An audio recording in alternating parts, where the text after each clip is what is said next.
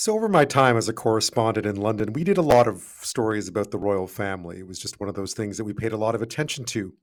Uh, of course, the ones that were most interesting, because one of the secrets, of course, is that not many people actually know what's going on within the royal family. So you talk to lots of people. A lot of it's just speculation, especially when it came to the Queen, because really she didn't speak publicly very much. So you sort of had to parse the words, parse what she was saying, her mood, her smiles. Um, but I did get to see the Queen tour Canada House when it first reopened. Uh, that's uh, the, the Canada's High Commission in in London. It moved back to Canada House. It's right on Trafalgar Square. It's quite a it's a great site. It's a beautiful building. It was decked out in Canadian flags. It looked great. The Queen appeared, um, and it was amazing to see the impact that she would have on people, because obviously people would stop. We'd be outside with cameras. People would stop to ask who was coming. Is it someone famous? You would say, well, you know, it's it's the Queen. So they would stop and stop and wait for her to to arrive. And the moment she did, as I was saying earlier in the show, everyone stopped talking.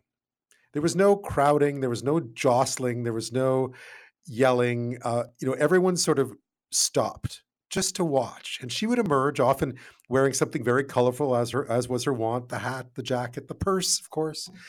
And people would just stop. And she had the same impact in a room as well. Every room she went into, people just stood and watched. You know, there was this, her ability to sort of command both respect, um, awe, as well as sort of put people at ease when she did have to talk to them. But it must have been a strange, it must have been strange to have to engage with people like that uh, your entire life. But it was remarkable to watch. And of course, for most Canadians tonight, and we've been getting texts tonight about that, uh, we'll remember where we were when we saw the Queen, or when we had the opportunity to perhaps even speak briefly with the Queen.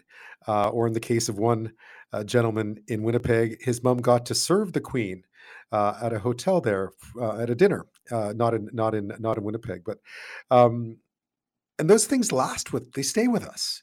She made twenty-two visits to Canada as monarch, twenty-three in total. All of them, of course, memorable for those who were there. And that was certainly the case in nineteen ninety-four, when the Queen made her way to Prince George for the official opening of the University of Northern British Columbia.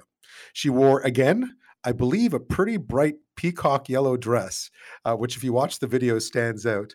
Um, but here she is, the Queen, in August of that year, speaking to a big crowd that had gathered for the occasion. I was told that I was to see a spectacular campus here at the University of Northern British Columbia. I have indeed, and you are fortunate to learn and teach in such a matchless setting. The concept of this university is no less exciting than the land in which it is set.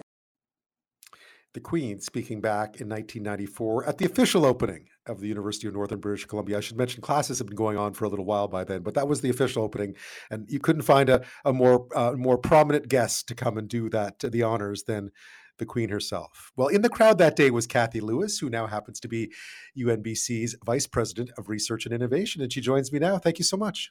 Hello, happy to be here. You must have thought of that day today, I would imagine. Oh, I certainly did. As soon as I heard the news that she was um, not well and the family was starting to amass, it was kind of the first thing that came to my mind. Tell me about that day, because I've watched the video of it. Never does it justice, right? Especially older video, you can't quite tell. But it looked like it was quite the occasion. Oh, it, it certainly was. Uh, we really lucked out with the weather. It was a spectacular day. And there was already so much excitement around because of just the opening of the institution. And uh, when we heard that the Queen was going to come um, to help with that, uh, it just added a whole nother layer of excitement.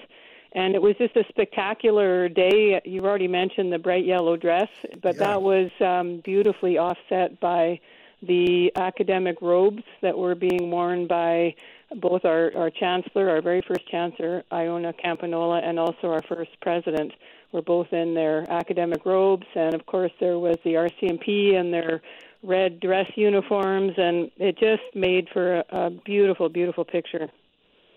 Was it, um, I mean, it, it says something that she would take the time to to travel, to to op- to do this kind of an event. You know, she was someone who had no problem going to all corners of this country.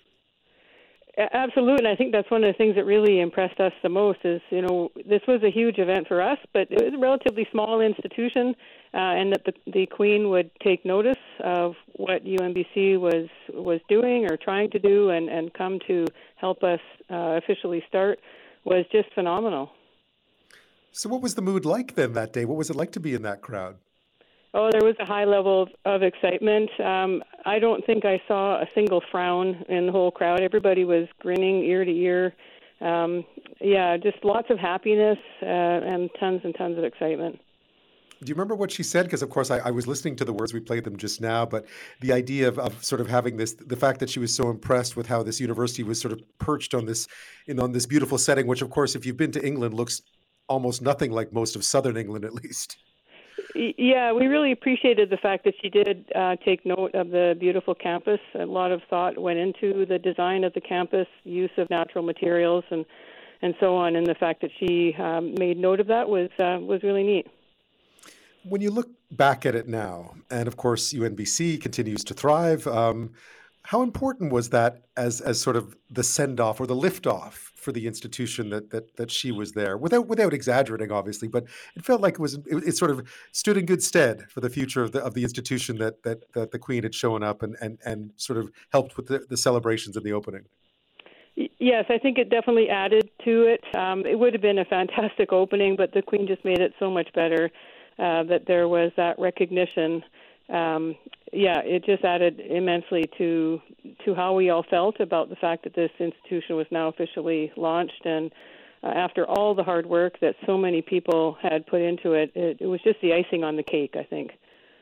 So when you walk around there today, is there any legacy of that visit still to be seen? Well, there's still the what um, the image that sticks in my mind the most from that day was when she descended the stairs, the ceremonial stairs, down to the Agora. And, of course, you know, those are still there. And right. Every time I look at those almost, I, I kind of remember that day. It's also the place that we celebrate the graduation of our students. And that's a, I think that's a really fitting uh, parallel. So um, I don't think there's too many. I think in the library there's some pictures of that uh, of that opening day. But, um, but those stairs, to me, are the ones that really, really provide that memory. And I guess forever now, uh, the two shall be linked, right? The, the, the Queen's visit and and, uh, and and the university itself. Absolutely. Well, Kathy Lewis, thank you so much for your time tonight. I was really just curious, you know, it, it's the impact that she had when she would tour. You know, for her, it was probably just, you know, it was one of many events. But for the rest of us, when we were there to watch, they took on a lot of significance, right? Because it was... She was the most famous famous person in the world for a very long time. Yeah, she had a way, I think, of making every event, even though she's been to billions of them, every event was special.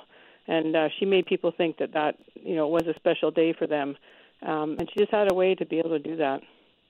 Kathy Lewis, thank you so much for sharing your story with me tonight. I appreciate it. You're most welcome. Thank you.